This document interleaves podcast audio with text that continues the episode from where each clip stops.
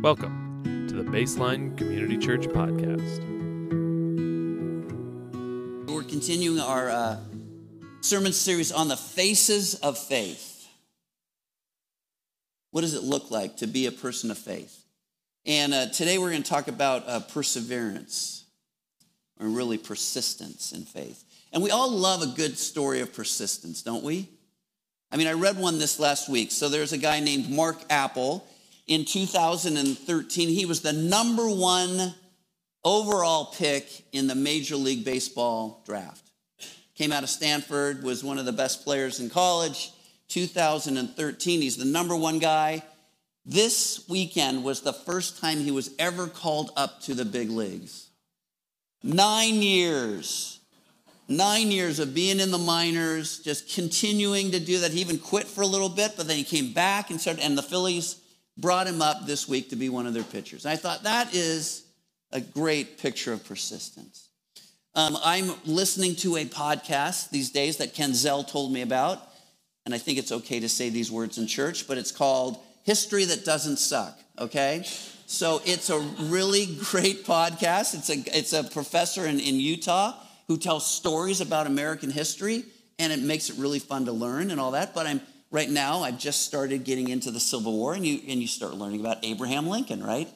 And what you learn about Lincoln is he lost many more elections than he ever won, that he had a business that failed, that he had uh, two children that died. And in fact, the elections leading up to the presidency, he lost two in a row trying to become the senator of Illinois. And yet, he had this persistence that he kept trying and kept going and all that. And so today, what I want you to think about is what does it mean for you to have persistence in your faith? What does that mean for you? That, that when you hit an obstacle, you don't just kind of give up. And we're going to look at a, two different people in Scripture today that I think are really great pictures uh, of what that means. And if you have a Bible or a phone that has the Bible on it, you can uh, turns here. It's going to be in Mark chapter 5, verse 21 is where we'll start. And these are both, is a very well-known event in Jesus' ministry. So here's how it starts out. Mark 5, 21. When Jesus had again crossed over by boat to the other side of the lake, a large crowd gathered around him while he was by the lake. One of the synagogue rulers named Jairus came there. Seeing Jesus, he fell at his feet and pleaded earnestly with him, My little daughter is dying. Please come and put your hands on her so that she will be healed and live. So Jesus went with him. Hey, one thing, if, if you are new to learning about Jesus or anything like that, but almost everywhere Jesus went, a crowd gathered. There was a desire to hear from him, there was a desire just to be around Jesus. And this is another instance of that is that they cross over, he gets out of the boat, and right away there is a crowd that is gathered around him to listen to what he has to say. And then this man named Jairus comes running up to him and falls at his feet. Now, Jairus, it says, is one of the leaders of the synagogue. And what that means is that in the local town, there was the, a, a, a building that was the synagogue. It was where the people would gather to worship. And Jairus was one of the people that, that um, took care of that place. He, he would be the one that uh, set up the different meetings and help run things and all that. So he was a very well known person in the community, probably fairly wealthy because it would take money to be do this. He's, he was well respected in the community. And this was a fairly dangerous move for Jairus to make. Because the people who will have the greatest conflict with Jesus are the ones that teach in the synagogue. It's the rabbis, it's the religious leaders, it's the ones that just did not like what he was doing. And so for Jairus to actually make this move to come to Jesus, it was a fairly dangerous move for him to do this. But desperation has drove him to this. Right? And, and those of us that are parents that have had kids, we can only imagine what it would be like if your 12 year old daughter was at the point of death. And seemingly everything else you had tried, nothing had worked.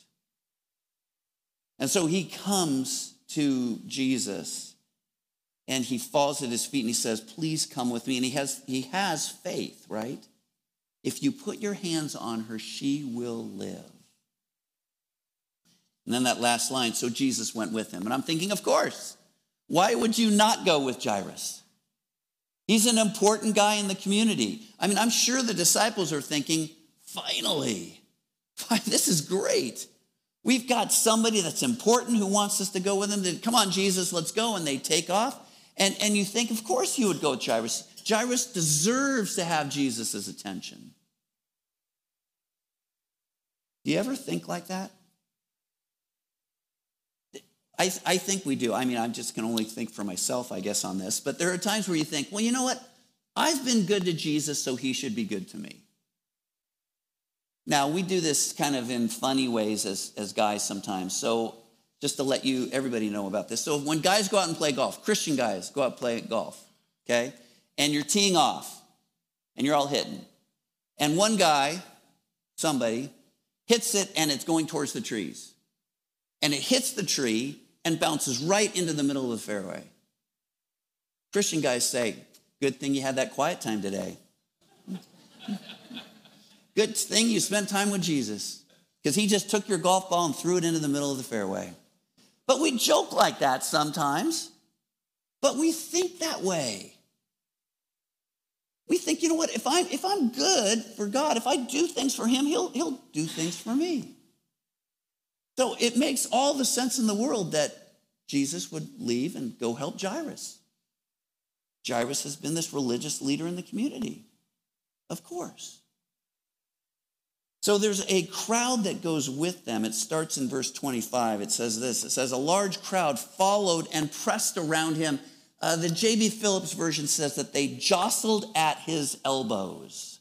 I like that phrasing, that this crowd is all around him. And a woman was there who had been the subject of to bleeding for 12 years. She had suffered a great deal under the care of many doctors and had spent all she had, yet instead of getting better, she grew worse. When she heard about Jesus, she came up behind him in the crowd and touched his cloak. Because she thought, if I just touch his clothes, I will be healed. Immediately, her bleeding stopped, and she felt in her body that she was freed from her suffering. So you got this crowd that's going with Jesus. They're going to Jairus' house. It's an important deal. A 12 year old daughter is about to die. Jairus is an important guy. We're all going along, and the crowd is there with Jesus. And an unnamed woman who's completely on the opposite side of Jairus is in the crowd. If, if you think about this woman just a little bit, right? That, that she is a woman, first of all, and Jairus is a man, and in that culture, men were highly regarded as opposed to women. She's poor. It says that she has spent all her money on doctors and has not gotten any better. And I, I just like this about scripture. I'll just say it here. So, this is in the, in the Mark's version of this. In Luke's version, where he talks about this, this event, Luke, who was a doctor, said nothing about the doctors taking all her money. Okay? I just so it's just a really interesting thing about scripture how there's a little bit of differences here and there, but so in Mark, it's the hey, the doctors couldn't do anything, took all her money. Luke forgot to mention that part. Okay. So it's just kind of interesting. She's sickly. She has an illness, this blood hemorrhaging that would make her weak. And she is considered, because of this bleeding, unclean. And what that means is that if you're unclean, you cannot go to the synagogue. You cannot be a part of the religious activities of that community. You're not even supposed to be socially around anybody else because if you touch them or around them, they then become unclean. So this is the opposite spectrum from Jairus. And there she is in the crowd, and she has been dealing with this for 12 years, so she is desperate also, right? And this is where it's where it's helpful. So the Greek word that's used here that's translated, you know, where it says that she thought, if I only touch his clothes, I will be healed. That that thinking, the, the wording there, thought, is this sense of continuous thinking Sort of this going over it in your head again and again and again. And that's what this woman has to do. Because imagine there's so many times on this day where she got up where she could have talked herself out of getting to Jesus. She wakes up again, not feeling well. Now I'm just going to stay in bed today. She gets up and she had heard about Jesus. She says, I heard he's in town. I think I'll go try to see him. And you start to walk into town, but then you remember, okay, I'm unclean, very uncomfortable being around people. I don't want to touch people. And then, oh no, there's this large crowd around Jesus. How am I going to get to him? And then he goes off and he's starting to go to Jairus' house. And Jairus is this important guy in the community. And it's like, I don't want to bother them. I don't want to mess up what's happening. I don't want to get in the way. And I probably won't even be able to get close enough to Jesus. Time and time again, this woman had to say, No, I'm going to persist. I'm going to continue. I'm not going to give up. I'm not going to allow these obstacles to get in my way. Each of them she overcame by faith, the faith that Jesus could heal her. So she keeps going. She makes her way through this crowd that's jostling at Jesus' elbows. And she gets to where she can just reach out and touch the end of his cloak. And she does. And she feels it right away. She's healed. And I imagine she just stopped in her tracks.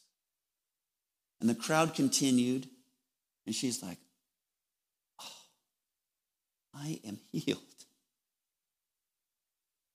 And then in verse 30, it says this At once Jesus realized that the power had gone out from him. He turned around in the crowd and asked, Who touched my clothes? So and it says this, and the disciples are like, what do, you, what do you mean, who touched you, Jesus? Hey, who out there touched Jesus on the way here? You're, there's all this crowd around you. Who touched Jesus? Did you touch him? You touch it? Jesus, lots of people touched you. But Jesus knows, no, no, no. Somebody with faith reached out and touched me. Somebody who, who needed something from me touched me. Verse 32, it says, But Jesus kept looking around to see who had done it. Then the woman, knowing what had happened to her, came and fell at his feet. Again, I love scripture. It's just so interesting, right? Jairus falls at Jesus' feet. The woman falls at Jesus' feet. She's trembling with fear, told him the whole story. He said to her daughter, Your faith has healed you. Go in peace and be freed from your suffering. So I imagine, again, that this woman was hoping just to slip away, to touch the cloak, to have the faith to reach out, to experience the healing, and then turn around and go home. But, but, but Jesus doesn't let her do that. And it's beautiful that she falls before Jesus' feet and she tells Jesus the whole story, right? The years of illness, the money that was spent on doctors, the desperation that she was felt, maybe even that day what it was like to try and get to him. She tells Jesus the whole story. And Jesus calls her daughter. Isn't that beautiful? It's a really intimate, warm, tender word because you see, Jesus knows that this woman needs much more than just physical healing. That for 12 years, as she has dealt with this disease, as she has dealt with what she's going through, that she has been isolated from others, that she has felt emotionally uh, down, that she has been socially ostracized, that she is needing something. She needs so much more to know that he sees her as a daughter, as a loved one. It's really beautiful. She needs emotional and relational healing. And then Jesus says to her, Your faith has healed you. This faith that to continue to kind of just get through every obstacle that would have kept her from getting to Jesus has healed her. And here's the other thing this conversation that Jesus is having with the woman, I, I imagine Jairus is over there going, Come on. Remember where, where we're going? My, my daughter? I, am not, I'm, this is great. You just, but let's get going. But the conversation that Jesus is having with the woman is as much for Jairus as it is for her. Because Jairus is going to need this same type of faith. He's going to need a faith that is persistent. Because really bad news is about to come. In fact, uh, as they're standing there, some men from Jairus' house come and they say, uh, Your daughter is dead. Why bother the teacher any longer? Again, as one that has daughters, I can't imagine that statement.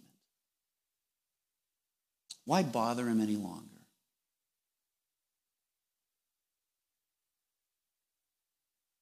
I think it's I think this is a true statement here too is sometimes what I'm, sometimes we feel like we're bothering Jesus. Do you ever feel that way sometimes? I mean, sometimes you feel like, do you really care about this? Look, you know, you, you've got such big things going on in the world. You know, you got a war over in Ukraine, you've got poverty in Africa, you've got division in our country. Do you really care enough that I just don't want to bother you with my stuff?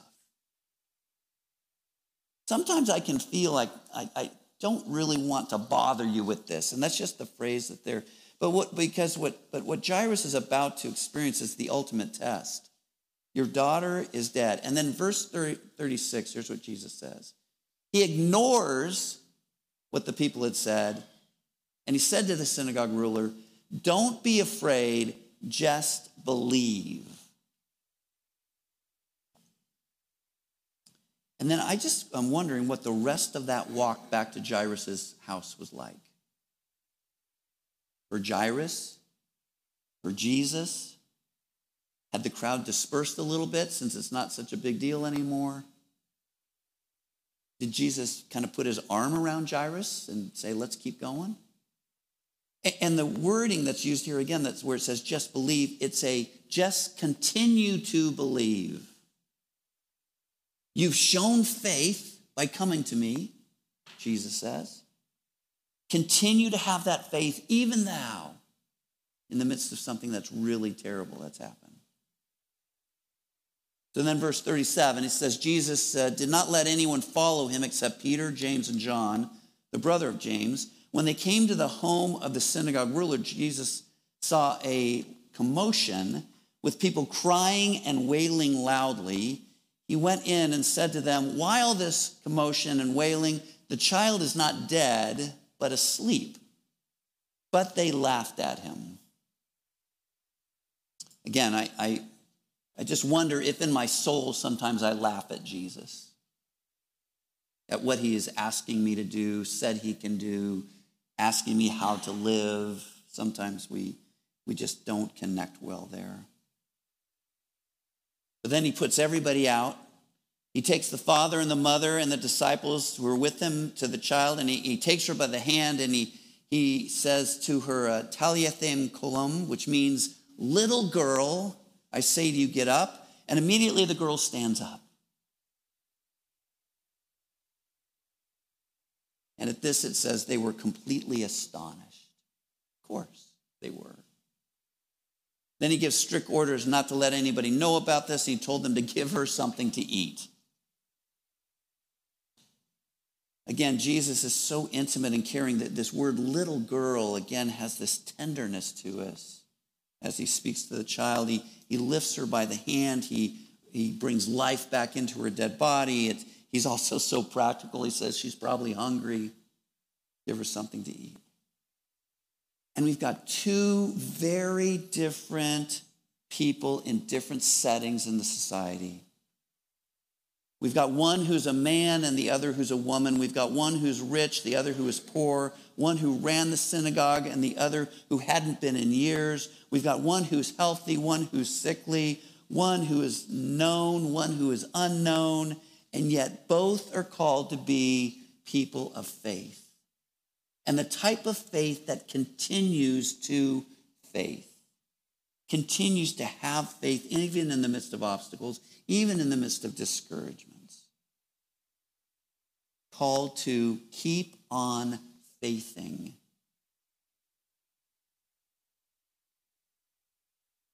So, my, my question for us today is this Where is Jesus calling you to have persistent faith? Where is it? That you feel like, I, I, am not sure I can keep believing in this area. I, I'm not sure that, that, Lord, you can actually reach that family member that's kind of lost. That, that, Lord, you can actually come into my work setting and change things so that it's a better situation for me. That, that Lord, it's, maybe it's a health issue that you're just concerned about, that you're not sure that Jesus can, but, but Jesus says, keep on faith, believing, continue to believe. What, where is it? We all have stuff. And the beauty of this experience here is that it doesn't matter where you are. You could be the best known person in the country or you could be unknown. Jesus says, continue to have faith. So, in the mornings uh, for this year, I've been using this little book called Seeking God's Face. Um, and it has some scripture in it um, some things to think about and things to pray. And then at the end, the writer um, writes a prayer that you can just read as kind of your final prayer of, the, of that morning. And a few weeks ago, I um, came across one prayer that I thought was just really interesting and, and fit for this idea of persistent, bold faith. And here's what the here's the prayer. I just, we'll read it and then we'll pray together um, listening God, you invite us to pray, to call on you, and to change our world. How bored you must be with our sometimes safe and harmless prayers. Saturate our lives with the Holy Spirit so that we know what to pray, who to pray for, and how best to pray. Holy Spirit, shake up the ways we pray, quickening our hearts and expanding our expectations so that we may live our faith more boldly. Amen. And I just, when I read that, I thought, Jesus, are you bored with my prayers? Are they just not enough? Am I, am I too cautious? Am I too, do I too give up too easily on how you want to pray or want me to pray? Think about that. And ask the Holy Spirit, how do you want me to pray? Who do you want me to pray for? And how should I pray in faith? So let me pray for us. So, Lord, even, even right now, those at home, those that are here, Lord, we bring before you those things that are t- sometimes just too hard to pray for those situations we don't really trust that you could work in. Those things that maybe we've prayed for for years, that person that we've prayed for for years. And, and Lord, we're feeling like giving up on it. And, and you just say, no, keep on praying. Keep on growing your faith. Continue to have this persistent faith that doesn't give up in the midst of obstacles. And Lord, we can pray about that for things that are personally going on for us. We can pray about those things that are happening in our nation. We can pray for those things that are happening in the world. The Lord, help us be like Jairus, to be like this unnamed woman who did not give up, but continued to believe. Help us not to give in to fear, but to continue to trust you. And Holy Spirit, I pray that you would speak to us on what to pray for, how to pray, and who to pray for. That we might see you do abundantly more than we could ever ask or imagine. And we pray this in Jesus' name. Amen. Thank you for joining us. For more information about Baseline Community Church, please go to baselinecc.com.